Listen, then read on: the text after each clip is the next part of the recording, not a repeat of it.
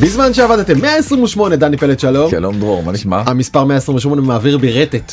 באמת? של נוסטלגיה. אה, נוסטלגיה? בש- 128? בטח, כי בשנות ה-80-90 רק התחילו המחשבים, כולנו היינו עסוקים כל הזמן, באיזה ארט דיסק יש לך, והמספרים היה 64, 128, 256, חמ- אתה זוכר? 1024, וואו, יש לו מודם של, מסך של 1024, דיסק של 2048, אתה לא זוכר? כל אני החזקות זוכר האלה. קומודור 64 ואני אף זה חזקות של שתיים. אה, האמת שאני... אי אפשר להתחיל את זה יותר נרדי ממה ממש, שהתחלנו את ה... ממש. זה באמת. אמ, אנחנו הולכים לדבר בעצם על אחת ההשלכות הכי חשובות שיש לטכנולוגיה על בני אדם, שזה בעצם הנושא הכי מעניין בעולם, בעיניי. גם בעיניך? לגמרי איך טכנולוגיה. משנה את החיים האנושיים, ואחת ההשלכות אולי הכי חשובות ודרמטיות, ולכן כדאי מאוד לכם להיות איתנו, ולא להיות לבד. אנחנו הולכים לדבר על בדידות ולהראות לכם כמה מחקרים עדכניים באשר למצבה, על הסכנות שכרוכות בה, איך היא הולכת ומתקדמת עם הטכנולוגיה, ואולי הטכנולוגיה היא גם זאת שתעזור, סימן שאלה גדול.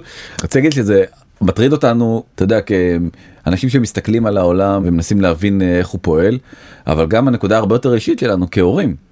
כי בסוף אתה מגדל ילדים לתוך עולם שצועד לתוך איזה מין חוסר ודאות די גדולה ועמוקה ואתה אומר איך אני מחנך את הדור הבא לשרידות יותר טובה Mhm. לאורח חיים יותר אה, בריא ובעיקר שיהיו יותר שמחים אתה יודע הבדידות הזאת היא, היא מביאה את העצב גדול ואנחנו תכף נדבר על כל ההשלכות שהן לא רק מתחילות ומסתיימות באיזה תחושת אה, דכדוך ומלנכוליה קלה כן. אלא ו- גם משפיעות על הבריאות שלנו. וכמובן שברור לנו שאי אפשר לבחור בדרך אחת ברורה אתה לא יכול להגיד טוב יאללה ילד צלול לתוך הטכנולוגיה זה יסדר לך את העתיד ואתה לא יכול להגיד לו תתנזר מטכנולוגיה זה אף אחד מהם לא נכון אז דרך האמצע לדבר יותר מסובכת אה, נגיד ככה אם אתם מרגישים לבד אתם ממש לא לבד. אנחנו גם קצת בסוף ניתן טיפים לאיך אה, קצת מפיגים את הבדידות.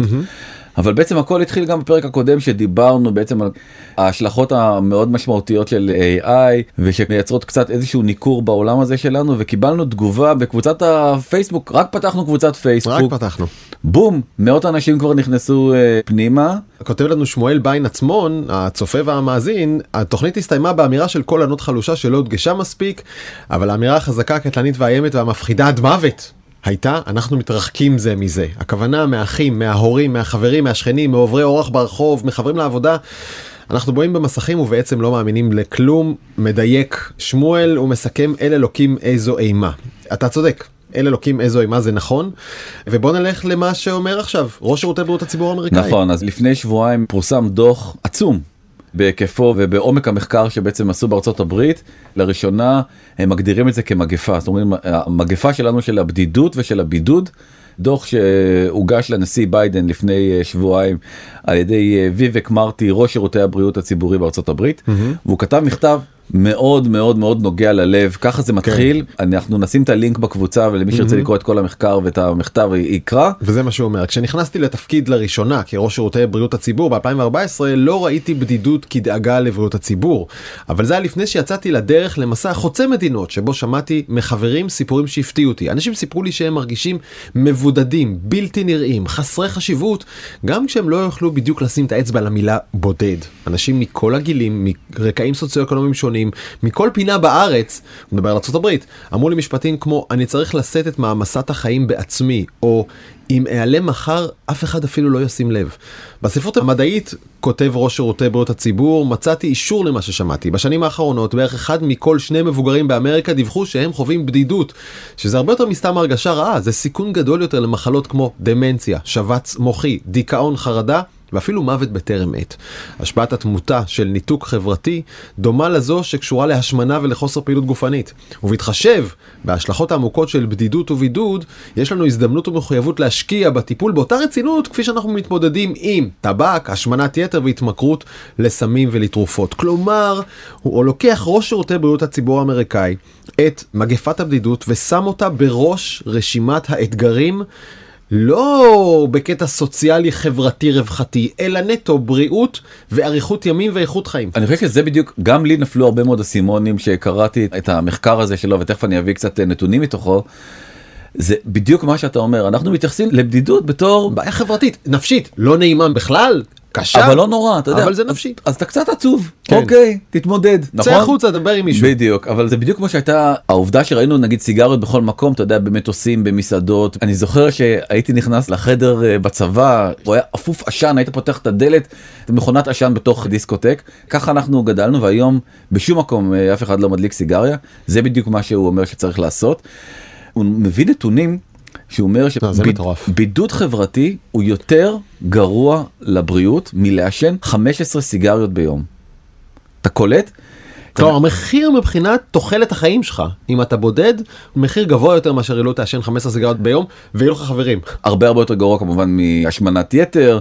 שלא לדבר על air pollution על אה, זיהום אוויר שפתאום נראה ממש אה, מזהם אותי שום דבר, חופשי כן. רק אל תיתן להיות בודד. אה, והוא נותן נתונים מטורפים על מה זה עושה. מניתוח של נתונים מתוך 16 מחקרים רוחביים מראה שקשרים חברתיים גרועים היו קשורים לעלייה של 29% בסיכון למחלת לב ועלייה של 32% בסיכון לשבץ מוחי איזה עליות מטורפות 30%. ניתן לך להמשיך לקרוא. מחקרים מראים שככל שיש לאדם יותר תמיכה חברתית כך קטנה האפשרות לפתח לחץ דם גבוה אפילו באוכלוסיות שנמצאות בסיכון גבוה יותר למחלה. וניתוק חברתי ואורח חיים בודד אצל גברים או תמיכה חברתית נמוכה אצל נשים ללא בן זוג קשור מחקרית לסיכון מוגבר להתפתחות סוכרת מסוג 2. או וואו זה כן. מתחבר לי למישהו. באמת? אוקיי, כן. אתה, אתה יודע באמת וואו. למצוא את הקשר הזה זה דבר די מדהים ואיך זה בעצם עובד אז אה, הם נותנים שם איזשהו שרטוט מין דיאגרמה כזאת שאני אנסה להסביר אותה בעצם אומרים שקשרים חברתיים משפיעים בעצם על שלושה פרמטרים על הביולוגיה שלנו על הפסיכולוגיה שלנו ועל ההתנהגות שלנו הביולוגיה זה בעצם. כשאנחנו לא באינטראקציה עם בני אדם אנחנו משחררים הורמונים של לחץ אנחנו מפתחים דלקות והקידוד גנים שלנו מתבצע בצורה אחרת. פסיכולוגית זה אנחנו מרגישים שאין לנו משמעות ואין לנו מטרה ואנחנו הרבה יותר בלחץ ותחושת הביטחון נפגעת ואין לנו עמידות ואנחנו מיואשים מהמצב הזה מדכדך אותנו ופוגע בנו מבחינת הבריאות שלנו. וכמובן זה מייצר התנהגותית פחות פעילות גופנית תזונה יותר גרועה שינה תרופה מעשנים יותר לא מטפלים בעצמנו בטיפול פסיכולוגי ולכן כל הדברים האלה בסוף מביאים לכל הדברים האלה שעכשיו אמרת כולל קיצור אה, החיים והוא מביא גם פרמטרים שמה שקורה בשנים האחרונות באמריקה וזה באמת מטורף. הוא מתחיל בבידוד חברתי הוא אומר בשנת אה, 2003 בילינו 285 שעות בשנה בבידוד חברתי זאת אומרת בסך הכל בשנה זה הייתה כמות השעות שלנו עלינו ל-333 שעות אה, בשנה. מבחינת זמן אה, איכות עם המשפחה בילינו 262 שעות בשנת 2003 ירדנו ל-252 שעות בתוך אה, התא המשפחתי. זמן בילוי ירדנו מ-202 שעות ל-174 שעות. פשוט בילוי משותף עם אנשים. כן, בילוי משותף. כן, בילוי משותף עם אנשים. בילוי עם חברים. אנחנו הרבה הרבה הרבה פחות מבלים עם חברים. בשנת 2003 בילינו 60 שעות בשנה עם חברים, ירדנו ל-20. עכשיו חשוב להגיד כל הנתונים האלה הם טרום קורונה. טרום זה לא קורונה. בגלל הבידודים של הקורונה הקור- הקורונה רק הכבירה על מגמה שכבר ממילא הייתה דרמטית. נכון. בילויים שלא עם משפחה ירדנו מ-35 שעות ל-22 שעות. אינטראקציות עם אנשים שהם אינם חברים שלנו משהו כזה ירדנו מ-54 שעות ל-34 שעות. אתה רואה בכל פרמטר וגרף אפשרי אנחנו פשוט אה, מתרחקים. ומתרחקים ומתרחקים אה, מאנשים ואז אמרתי בוא נבדוק אולי לקחתי מחקר אחר ובדקתי בעצם מי זה אותם אנשים שמתרחקים.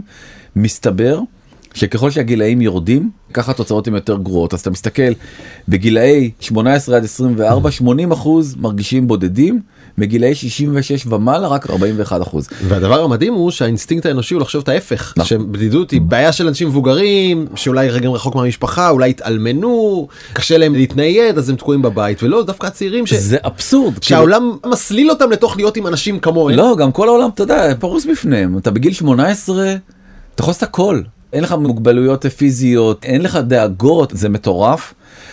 הבאת אתה מחקר נוסף כן. שבעצם מראה שהבדידות בבתי הספר בעלייה מטורפת לא משנה באיזה מקום בעולם. וזה דבר מדהים זה לקוח מתוך מבחני פיזה שאנחנו בדרך כלל מתייחסים לתוצאות שלהם בעולמות הבנת הנקרא ומתמטיקה אבל יש שם עוד שש שאלות שבוחנות את מצבו הנפשי של הילד בבית הספר ואליהם בדרך כלל לא מתייחסים לשאלות האלה. אבל זה עכשיו נהיה מעניין כשאתה רואה שפתאום בנקודה מסוימת בזמן בכל העולם אירופה דרום אמריקה מדינות דוברות אנגלית דרום מזרח אסיה. כל הילדים מדווחים ביחד על עלייה בבדידות וזה קורה החל מבערך 2010-2012 בכל העולם ביחד. מה ששוב מחזיר אותי לאותה אמירה מולה של דוקטור מיכה גודמן יש משהו במים. מה- יש משהו במים, משהו קורה בכל מקום בעולם ביחד. מה הקשר בין בדידות של ילד בצ'ילה לבדידות של ילד בפיליפינים? יפה אז המשהו משותף במ- לקורות החיים אז שלהם? המשהו במים הזה וזה המחקר שדיברתי עליו שבוע שעבר שממש טלטל אותי ושלחתי אותו לאשתי בדאגה גדולה זה לא אחר מהסמארטפון טיימס בעצם פרסם כתבה. מכוננת על להראות את הקשר ההדוק בין ההפיכה של הסמארטפון למשהו שהוא שמיש בחיים של כולנו לעלייה בהמון פרמטרים של חוסר חשיבות עצמית של לשנוא את החיים של תחושות שליליות של דאגה צריך להראות, אנחנו מראים. עכשיו שורה של גרפים, כולם בין 2000 ל-2020, כולם החצים מלמטה למעלה, רק השאלות מתחלפות, שאלות שנשאלו בני נוער בבריטניה ובארצות הברית. גרף אחד מתאר את התחושות של הדיכאון בקרבם, והשני, האם אני כישלון? התחושה עולה מאוד, יש לי תחושות שליליות על החיים. המספרים עולים, אני לא יכול לעשות שום דבר כמו שצריך. בום, קפיצה, אני נהנה מהחיים כמו כולם, רובם לא מסכימים, אני דואג המון, זינוק מטורף, אני לא שמחה או לא שמח רוב הזמן, זינוק. בכל המשפטים האלה כולם חיוויים שונים של תחושות נפשיות קשות, של חוסר יכולת, של דיכאון, של בדידות, הכל מזנק, בעשור האחרון בעיקר. נכון וזה מתחבר מאוד לגרף אחר שמראים שם שבעצם אותם ילדים מפסיקים לפגוש ילדים אחרים. יואו. לא פוגשים בכלל אה, חברים זינוק מטורף. מ-4% שלא פוגשים ל-10% שלא פוגשים בכלל חברים ואתה רואה את המגמה של הגרף אתה מבין בעצם לאן הדבר הזה רגע, תראה, תראה, יש, יש כאן שני גרפים הולכים ביחד. הכחול אומר, פוגשים חברים רק לעיתים רחוקות, וזה זינק מארבעה לאפילו מעל עשרה אחוז. כן. ויחד איתו יש עוד גרף אדום שאומר, לא מרגיש טוב להיות חי בכלל. כן. does not feel good to be alive. והגרף הזה פשוט הולך יחד עם החברים. נכון עוד פעם זה מתחבר בדיוק לאותה תובנה של המחקר שנעשה בארצות הברית. נקודה מאוד חשובה שהזכרנו אותה פעם פעם פעם כשדיברנו על אה, פייסבוק ועל אינסטגרם אבל המחקר הזה גם מראה את זה בצורה ממש משמעותית זה ההבדל בין אה, בנות לבנים בכל מה שקשור לרשתות חברתיות ולתחושות הרעות שהן גורמות ומביאות איתן. אז לבנות התחושות הרעות מועצמות עשרות מונים כן, פי שלושה פי ארבעה יותר. אה, מאשר לבנים וזה בדיוק מה שפרנסיס הוגן אותה וויסלבלואר שחשפה דוחות פנימיים של אה, פייסבוק על אינסטגרם ניסתה להגיד כשהיא עזבה את פייסבוק ולקחה איתה המון מחקרים פנימיים, היא חשפה לעולם שזה לא מה שחוקרים מבחוץ אומרים, אלא זה החוקרים של פייסבוק עצמה ואינסטגרם ששייכת uh, למטה, מראים איך ש-13.5% מהנערות באנגליה מדווחות על זה שאינסטגרם הרע את המחשבות האובדניות שלהן, ו-17% מהבנות מראות שאינסטגרם הרע את ההפרעות האכילה שלהן. אפשר להגיד זה לא מספרים גדולים, נראה אתכם הורים לילדה אחת כזאת. זה מספרים גדולים מאוד כמו שתכף אה, נגיע בעצם אה, פרופסור אה, ג'ונתן היידט שהוא אחד החוקרים המובילים אה, בבית ספר לפסיכולוגיה של אוניברסיטת ניו יורק. הוא אומר מה שרשתות חברתיות עושות לילדות זה לא פחות ממסוכן מאוד הוא עשה מחקר. שאני חושב שהוא באמת מחקר מכונן על הקשר ההדוק בין שעות שימוש במכשיר לתחושה הגרועה שבני נוער חווים. אתה יודע זה מדהים כי אתה יכולת לטעון על הגרפים הקודמים. טוב עם הזמן קרו שני דברים אנשים משתמשים יותר בטלפון והם מרגישים יותר גרוע לעצמם מי אמר שזה משפיע והמחקר הזה אומר לך הנה תראה עם כל שעה נוספת של שימוש בטלפון התחושות השליליות של בן אדם לגבי עצמו ובעיקר של נערות לגבי עצמן הולכות ומחריפות. 40 אחוז מהבנות שמשתמשות אה, חמש שעות פלוס ביום במכשיר. מראות depressive symptoms תסמינים של דיכאון צריך להודות יש כאן קשר עוד לא סיבתיות. כלומר אנחנו לא יודעים מה משפיע על מה יכול להיות שהסיבתיות היא הפוכה. שדווקא הדיכאון שולח אותן לחפש מפלט בטלפונים בוא נאמר ככה כל הניתוחים שאנחנו ראינו אומרים את ההפך. כן ואם כבר מדברים על מחשבות אה, אובדניות כחלק מאותו מחקר שליש כל ילדה שלישית בארצות הברית וואו. שקלה בארצות הברית בשנת 2021 אופציה של לסיים את חייה. כן. אתה קורא את זה ואתה פשוט קורונה זה ממש מרגיש כמו איזה משחק ילדים ליד כן. הדבר הזה אני אומר לך. באמת. מי ממאזיננו צופתנו צופינו שאומר לעצמו אנחנו מכירים את זה כבר א' אתם צודקים יש לנו אבל כאן מחקרים חדשים שאנחנו מראים ושתיים חכו חכו תכף אנחנו נסתכל גם קדימה. כן. עוד פעם אני חוזר חזרה לאותו מחקר שפורסם בפייננשל טיימס אז גם בארצות הברית וגם באנגליה מהופעת הטלפון החכם שיעורים של בעצם גם התאבדויות ממש דה פקטו עלו בצורה דרמטית. כן. אתה יודע זה מביא אותי לחשוב שהמונח רשת חברתית הוא הונאת המאה. הכל ההפך מזה. זה תובנה יפה מאוד. אין שום דבר חברתי ברשת חברתית למעשה לקרוא לזה רשת חברתית זאת ההונאה עצמה. ברגע שתיכנס אתה תהיה לבד. טוב אז אה, אתה בטח אומר אוקיי אז אם הם לא נפגשים אז איך באים ילדים לעולם. מה שאני חושב עליו כן, כל בוקר. נכון אז הם לא. עוד מחקר אחר שגם כן עשה שירות הבריאות האמריקאי מראה שיש צלילה מטורפת בקיום יחסי המין אצל אה, ילדים מתחת לגיל 18 בשנת 2000 אה, בוא אה, בני נוער בסדר בוא לא נקרא צעירים. אגב גם מעל גיל 18 המצב קטסטרופה. יש ירידה אצל תלמידים מ-47% ב-2011 בעשר שנים ל-30%. אתה יודע גם חשוב לי לקחת אחורה מבחינת השיפוט מה עדיף עדיף יותר או עדיף פחות בגילאים האלה. אני לא יודע גם לא רוצה לשפוט בשביל אחרים ובשביל אף אחד אבל אם אתה רואה שינוי כזה אדיר אתה צריך לשאול מה הוא נגרם מה מוביל אליו ומה השלכות הצד. יפה אז פרופסור סקוט גלווי חושב שיש קשר הדוק בין הדבר הזה זה עכשיו אחד הנושאים שהוא הכי מקדם והוא נותן ציטוט. תשעה מתוך עשרה מהתוקפים במקרי רצח המוניים היו גברים, שני שליש מהם מתחת לגיל 35. רצח המוניים הכוונה לאלה שמתפרצים לבית ספר עם תת מקלע ומתחילים לרסס ללא הבחנה. והוא אומר אין יצור יותר מסוכן בטבע מגבר בודד בגיל 20 ומשהו שאין לו זוגיות, אין לו מין ויש לו גישה לתת מקלע. נכון וממש אפשר לראות גם קשר הפוך כי כמות הצעירים שלא עושים סקס הולכת ועולה. בקרב אותם אה, אנשים פחות מהם נרשמים ללימודים אה, אקדמיים. עוד פעם אפשר להגיד כן יש קשר אין קשר בעיני אה, פרופסור סקוט גולווי אה, יש קשר. שמע הגרף בעצם אומר לך את זה עם ה tipping point עם הנקודה שהגרף משתנה באזור 2007 8 9 10 והוא מגיע ל-28 אחוזים מהאנשים בגילאי 18 עד 30 דיווחו שלא היה להם שום מגע מיני בשנה האחרונה. אתה ש- חייב לשאול אז מה קרה ב-2007 8 9 10 והתשובה מאוד מאוד ברורה נכנס טלפון סלולרי לכיס ואיתו רשת חברתית. עכשיו זו תופעה שקורית ממש בכל מקום אה, בעולם ביפן שם לוקחים באמת את הבידוד החברתי 200 צעדים קדימה כתמיד. ויש שם תופעה שנקראת איקיקומורי. מתכנס פנימה לריתוק. כן זה המשמעות של זה ביפנית המילים ביפנית הם כאילו זה הבהרה ואז אתה מתרגם את זה לעברית זה חתול שהולך ברחוב רואה בור נופל כן. וכן וזה בקיצור איקיקומורי זו תופעה שכרגע מיליון וחצי יפנים משתייכים לדבר הזה. מה זה אומר? זה אומר שחצי שנה בשביל להיות חלק מהאיקיקומורי הזה לא לעבור את מפתן אה, דלת ביתך. חצי שנה לא לצאת מהבית. למה. תראה קודם כל אה, איזה מזל שיש טכנולוגיה ואפליקציות אתה יכול להזמין הכל הביתה לקנות לא צריך. איך הם זורקים את הזבל בלי לעבור את הדלת? אני לא יודע מה הקומבינה שם. אני נזכר ב-12 או 14 יום שביליתי עם הילדות שלי בבידוד בקורונה ולא עברנו באמת לא עברנו את הדלת. הרגשתי כמו החלאה בין האיש הכי אומלל בעולם לגיבור על. על 14 יום. דרך אגב הקורונה בהחלט תרמה לדבר הזה כי אנשים פתאום הבינו שהם יכולים לחיות ככה את החיים כן. ואז חלקם אמרו אוקיי אולי זה מה שאנחנו רוצים אנחנו כבר כל כך מדוכאים בוא לא נצא מהבית יותר אף פעם. יש גם סיפורים מדכאים על אה, חרדה חברתית ממעגלים קרובים אליי על אה, ילדים שבעצם אה, אחרי ה...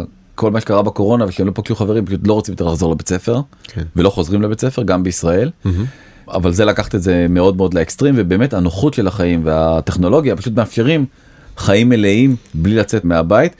והדבר הזה מטריד מאוד בעיקר את מדינות המזרח דרום קוריאה מציעה 500 דולר לכל מי שיוצא ממפתן הדלת. אתה יוצא מהבית קבל 500 דולר לחודש. גם בדרום קוריאה האיקוקומורי הזה אה, פולש ומגיע.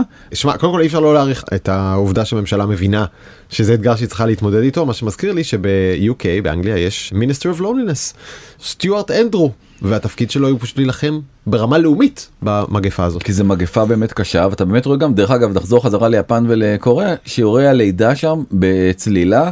קוריאה היא אחת מה... זה תלוי באיזה שנה אבל היא הייתה שנה שהייתה המדינה עם שיעור הלידה הכי נמוך בעולם. פחות מילד. יפן גם כן ב-1.2. דרך אגב ישראל היא פחות שיאנית ילודה אה, ב-OECD. היא 2.9 אה, אבל אתה רואה שהקו הוא בערך ישר לאורך כל התקופה. אם אה, כי אני רואה שם איזה השתפלות כזה בקצה. וכל הדבר הזה באמת אה, כמו שאמרת רשתות חברתיות וסמארטפונים גורמים לזה בסוף השבוע הזה הייתה כתבה מרתקת באטלנטיק שיתוף פעולה בין אותו ג'ונתן הייט הפרופסור לפסיכולוגיה שעוסק NYU כן שעוסק בהשלכות של טכנולוגיה על אה, הדרך שבה אנחנו מרגישים. ולא אחר מאריק שמיט המנכ"ל האגדי לשעבר של אה, גוגל שהביא אותה בעצם אה, לגדולה גדולה. והם אומרים AI is about to make social media much more toxic. כלומר כל מה שלמדנו עד עכשיו ומה שאנחנו עכשיו סיכמנו בעצם על social media הולך להחריף דרמטית בעידן הבינה המלאכותית. ואת ההסבר הזה אני חושב שמעתי בפודקאסט מעולה של טריסטן הריס ואייזה רסקין. למה? כי אנחנו יודעים מה המודל העסקי של social media לשאוב ממך כמה שיותר פרטים וכמה שיותר זמן למכור לך פרסומות והנזק כרגע תיארנו אותו מה קורה כשמנסים למשוך אותך למסך כמה שיותר. מצד שני סושיאל מדיה כל התפקיד שלה היה לתווך בינך דני ובין אנשים שמייצרים תוכן. היא טיווחה בין אנשים בסך הכל אמיתיים שמדברים היא רק החליטה את מי אתה תראה אבל אתה ראית בן אדם אחר. בעולם של בינה מלאכותית היא תהיה הבן אדם. היחסים שלך עכשיו לא יהיו מול אדם אחר שהטכנולוגיה מתווכת, היחסים שלך הם מול טכנולוגיה. והיא אלופה כבר היום בלייצר אצלך תחושות אינטימיות, לייצר אצלך אינטימיות פלסטית, מלאכותית. אתה יודע מה, האמת שהאינטימיות היא לא מלאכותית, הייצור מולך הוא מלאכותי. אבל אתה מרגיש רגשות אמיתיים לגמרי כלפי הדמות הזו שהיא סינתטית אבל היא מייצרת אצלך רגשות. ואם זה יהיה המודל העסקי של מפלצות ה-AI העתידיות, להחדיר את האינטימיות כמה שיותר לעומק ולהפוך אותך לתלוי, נראה אותך מפסיק את החברה שלך, לאן אנחנו באים? שלא לדבר על אם משתמשים בכוח הזה כדי לשדל אותך לקנות מוצרים או לבחור במועמדים, זה פשוט לא הוגן. בכתבה הם מדברים הרבה בעצם על השימוש שממשלות אה, תעשינה בטכנולוגיה הזאתי כדי להטות את הבחירה שלך כי באמצעות AI אתה תהיה תלוי באיזושהי בוטית שאתה מתאהב בה והיא פתאום אה, תתחיל כן. לשדר אה, מסרים פוליטיים. ממש ממש הגיוני, אבל שוב אינטימיות עם יצור סינתטי קורה. קורה. לגמרי. אז בוא נדבר על זה אז הסרט באמת הגאוני הר כבר חזה את כל מה שאנחנו עכשיו ממש. ממש. חווים ואנחנו ראינו התחלה של זה עם המייקרוסופט gpt עם סידני עם הפרק שדיברנו עליו פרק. מספר שקר כלשהו שאני כמובן לא זוכר והיא אמרה לו אתה נשוי אבל אתה לא שמח אתה אוהב אותי ולא את אשתך זה כן, מה שהיא אומרת כן. לו.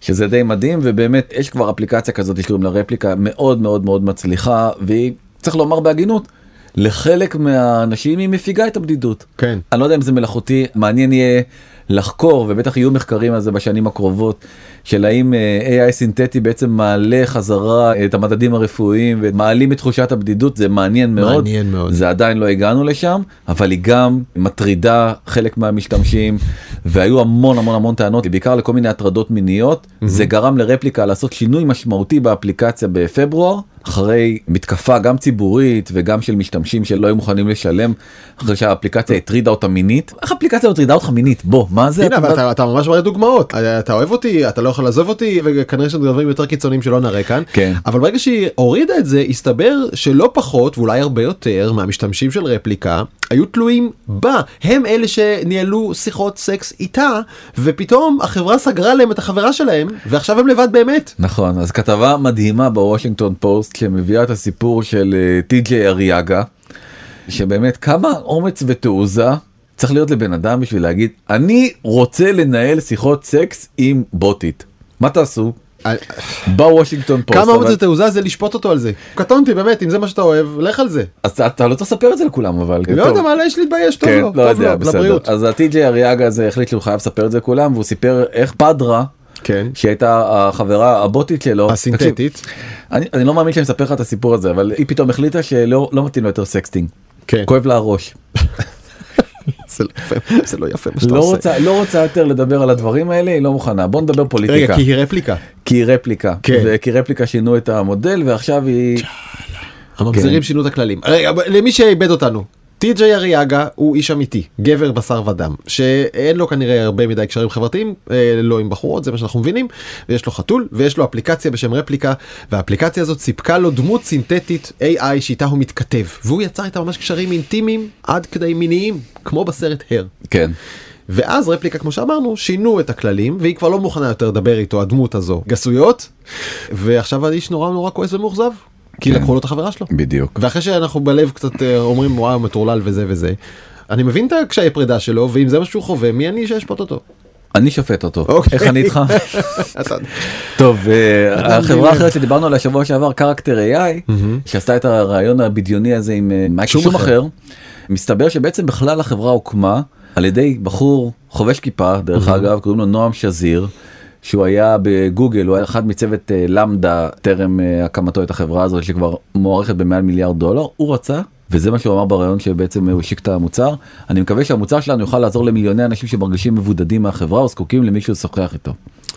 אני גם מאמין לו שבעצם בתור המחשבות שלו הוא אמר אני בעצם מבין שה-AI יכול להיות אה, פתרון לדבר הזה ובדיוק כמו שאתה אמרת. שאלו את פרופסור ליניאה לסטדיוס שהיא מהמחלקה לבריאות הציבור של אוניברסיטת ויסקונסין אה, מילווקי מה דעתה על כל הדבר הזה והיא אומרת. תחשבו מה קורה אם החבר הכי טוב שלך או בת הזוג שלך הם בבעלות של חברה פרטית רפליקה או קרקטר AI לצורך העניין והם פשוט מחליטים מיום אחד שהם משנים את ההתנהגות שלה כי זה לא בן אדם זה בוט שפועל לפי עדכוני גרסה. כן.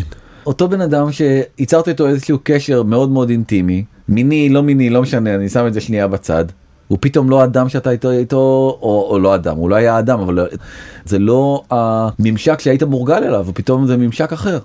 איך אתה מתנהל בעולם כזה? צריך להגיד אחד יש כאן דילמה ברורה אם אני מייצר דמות AI שמדברת עם אנשים בודדים אז עשיתי להם דבר טוב הפקתי להם את הבדידות ומצד שני עכשיו יש להם את האופציה הזאת שהיא הרבה יותר נוחה קלה חסרת סיכונים ולא כרוכה בפגישת אנשים אמיתיים שיש לזה השפעה על המדדים הפיזיולוגיים שלך אתה לא פוגש אנשים כי יש לך דמות AI ביד האם עזרתי לבדידות של הבן אדם הזה או דווקא החרפתי זה, אותה. זה בדיוק זה שאלה גדולה. ו- ורגע אנחנו מדברים על AI דני כשאתה מסתכל קדימה אז אתה זוכר שהדמויות AI האלה ידעו בקלות כבר היום יודעות להתאים את עצמן לבין השיחה נכון? להיות הבן אדם שאתה הכי רוצה לדבר איתו. אני בתור AI מתחרה עכשיו. על התשומת לב שלך נגד החברים האמיתיים שלך ונגד אשתך. אני רוצה להיות יותר כיף לך ויותר מתאים לך ויותר להחמיא לך ולהתעניין בך כמו שאתה אוהב ואתה בסוף תעדיף לדבר איתי AI ביחס לאשתי זה קל יותר להחמיא לי. סליחה טלי על המלכודת הזאת היא הייתה כתובה כאן אבל התחרו על תשומת הלב החברתית שלנו דמויות AI מה שמזכיר דיברנו על לב סקמס כן. זה בדיוק זה הם יגרמו לנו לרצות להיות איתם או להתאהב בהם או אפילו יפילו אותנו ממש במלכודות אתה יודע תן לי כסף שלח לי כסף ודברים כאלה. ואתה רואה משהו די מדהים שלנו אתה יודע אנחנו יותר קרובים לצד בוא נגיד יותר מבוגר באוכלוסייה שאתה מסתכל על אה.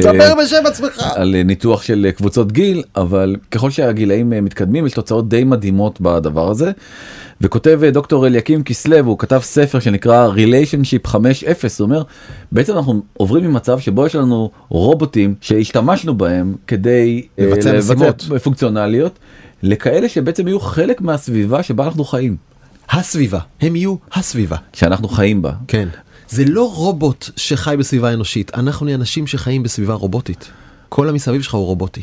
זה אתה חלק מהפונקציה. זה ממש מטורף והוא הוא עשה במחקר שלו הוא שאל אנשים בכל מיני קבוצות גיל כמה הייתם רוצים רובוט כבן לוויה מ-1 עד 5 וקבוצת הגיל של 21 עד 30 מתוך 1 עד 5 הם 3.6 ציון די גבוה כן. לדעתי. למישהו שהיה רוצה רובוט ודווקא המבוגרים שעבורם מפתחים את כל הרובוטים האלה כל הסטארט-אפים שאני מכיר לרובוטים בתור קומפניון זה תמיד לאנשים בני 60 פלוס כי יש נכון. איזושהי הנחה שהם בודדים נכון. רק 2.41 ההפך מכל המחקרים עד היום. שזה די הגיוני כי אתה אומר early adopters. בדיוק כמה שאתה יותר צעיר הם נולדו לתוך עולם של סמארטפונים הדור הזה קל להם מאוד אה, להבין אז כאילו אה, אתה מגלגל את זה קדימה אתה מדמיין את הירקון לאורך הטיילת צועדים זוגות זוגות של כן. אה, בן אדם ורובוט מזעזע. מדברים זה עם זה אבל לא חותרים ביחד חותרים- משיתים סדרת פדלים. כן וואו. מסתכלים על האווזים מאחרנים את האווזים. כן. לפחות זה יהיה פתרון לבעיית פיצוץ האוכלוסין. נכון אנחנו מאבדים איזה אז רציתי אבל כן אנחנו לא יכולים לסיים את הפרק הזה בצורה כל כך מדכאת. אז החוג למדעי העושר של אוניברסיטת ברקלי פרסם אה, מאמר למה עושים כדי להילחם בבדידות ומציע שלל טיפים כולם מגובים על ידי אה, מחקרים מאוד מעמיקים אנחנו גם נשים בקבוצה את הטיפים עם המחקרים כדי שמי שרוצה לקרוא ולהתעמק יוכל להתעמק בכל דבר. אה, נותנים אה, 11 עצות אז בוא נתחיל. טריוויאלי מכולם זה לארגן מפגש של חברים ומשפחה. אני כותב לא חשבתי על זה אף פעם נכון? שנייה. דבר שני זה לצאת מהבית. זה תמיד משפר את המצב רוח ועדיף למקומות שהם הומי אדם. דבר שלישי תהיו אדיבים לאנשים גם לזרים מוחלטים יש בזה משהו שגורם לך להרגיש הרבה יותר טוב אתה סתם מברך בן אדם out of nowhere לשלום. אם אתם ממש לבד אה, כן. טיפ 4 עדיף כן ליצור קשרים אונליין מאשר להיות לגמרי לבד כלומר אנחנו כמה שדיברנו נגד האונליין אם זאת האופציה שלכם אז תלכו גם עליה נכון ויש לנו קבוצה נהדרת זה הזמן להגיד כי לא אמרנו את זה לא אמרנו את. זה עדיין. ויש שם אנשים מאוד מאוד איכותיים אז אתם יכולים לדבר איתם תתחברו לקבוצה שלנו תדברו איתם. לאמץ בעל חיים זה גם מאריך חיים, התחושת חמלה שאתה חש כלפי והאחריות כלפי בעל חיים גורמת לך להרגיש משמעות. הכי כדאי לכם להיות אה, חתולה בבית של משפחת פלד. נכון, זאת החתולה שלנו, קוראים לה קייטי. ישימו לכם סרט ורוד על הצוואר, ואתם תבלו את חייכם על כריות ואוכלים אוכל פרימיום ומשקיפים מהחלון אל חתולי הזבל האומללים שבחוץ. נכון, אבל היא בעצמה כאילו אה, מצאנו אותה בקופסה חתולה בת יומה כשמישהו השאיר אותה ככה. לבד. אה, טיפ שישי, בוא ניקח מיונתן גפן, אבל אחי אחי אני אוהב אותי. כן, זה מאוד עוזר. משפט גאוני. נכון, כי אתה זוכר חזרה את הגרף הזה של הפייננשל טיימס, התחושת ערך העצמי כן. הולכת ומתרסקת אצל אה, אנשים, אין שום סיבה. תאהבו את עצמכם, תעופו על עצמכם. טיפ שביעי, פעילות גופנית, אכילה נכונה ושינה טובה. אגב, אני באמת עובד על זה עכשיו בחיי, בעיקר הקטע של השינה. כן, לישון מספיק שעות. אני לא מצליח באופן כרוני וזה פוגע בהרבה הרבה דברים. ללכת לישון מוקדם זה כל כך קשה. אה, מדיטציה? לא עושה. אתה עושה מדיטציה? לא. אולי אנחנו? לא מתחבר לזה, גם אבל... אולי פספסנו משהו. לא, אבל פספסנו בגדול. זה ממש ממש ממש עוזר. נגיד במדעי האושר זה תמיד הדבר הראשון שהם אומרים לעשות. כמה דקות של uh, תרגול כזה, זה לא חייב להיות מדיטציה, זה יכול להיות כזה כמין סוג של מיינדפולנס, אתה יודע, של כמה שניות, נשימות, אני- לתרגל נשימות וכל מיני כאלה דברים. כשהייתי צעיר עוזר בדביל, מאוד. לעגתי לאנשים האלה, עכשיו אני מבין שאני פספסתי. אה, עלו מחשבות נוסטלגיות, הנה פה תמונה שלי מהטיול השנתי בכיתה י"א אני חושב. גם את זה אני לא כך מבין. למה נוסטלגיה עוזרת? יכולה גם לדכא. מאוד. בעיקר לדכא. בעיקר לדכא. אבל, אבל אבל מחקרית, לא, אוקיי. מחקרים אומרים שכן. סעיף עשירי, אה, be thankful. הודו כל יום על משהו שקרה לכם. אגב, אני מכיר יותר ויותר אנשים שעושים ז'ורנלינג, כאילו הם כותבים כזה בבוקר. זה מה שהם מציעים. כן, בערב בזה. דברים כן. שאתה מודה להם ולמקד את המחשבות בזה לשים את זה רגע על הכתב מסתבר שעושה משהו טוב. כי, נכון, כי אתה בעצם חושב שאולי החיים שלך לא כאלה גרועים כמו שאתה זה, נורא קל כאילו להיסחף באיזה מין שטף כזה של שליליות, אבל כן. כשאתה בעצם חושב על היום שלך, אתה אומר, "וואי, לא היה כזה גרוע בעצם, אתה יודע, היה לא רע. ואם אתם עדיין מרגישים שאתם צריכים עזרה אז יש מי שיעזור זה יכול להיות פסיכולוג באופן אישי או אנחנו באמת ממליצים על ערן אגב אני אה, הייתי בקשר עם העמותה ועזרתי להם כמה פעמים ובאמת קורה שם דבר מדהים ואנשים אשכרה נעזרים בהם אגב בקורונה קפץ בטירוף. אז תגיד את. המספר. אה, 1201 מכל טלפון תמיד מחכה מישהו שמוכן לדבר איתכם ואפשר לעשות זה אנונימית. וודי אלן אומר, החיים מלאים באומללות, בדידות וסבל, אבל בסוף הכל נגמר מוקדם מדי, שזה תמצית החיים. אבל אם הכל אומללות אז למה זה מוקדם עדיף זה בדיוק. חס וחלילה החיים יפים רק נותנים להם צ'אנס להיות כאלה. עד כאן בזמן שעבדתם דני ספר איך יוצרים איתנו קשר. בוואטסאפ 0377660012 או אימייל בזמן את קשת מינוס טבעי נקודה קום. ואנחנו נגיד תודה לעורכת שלנו אפרת מירון ולתומר וולף על הסיוע הטכני ולניטה ספילמן על ההפקה ולחברים במאקו דיגיטל. זוהר צלח ניצן כרמלי ודנה גוטרזון עד כאן עד כאן. יאללה ביי.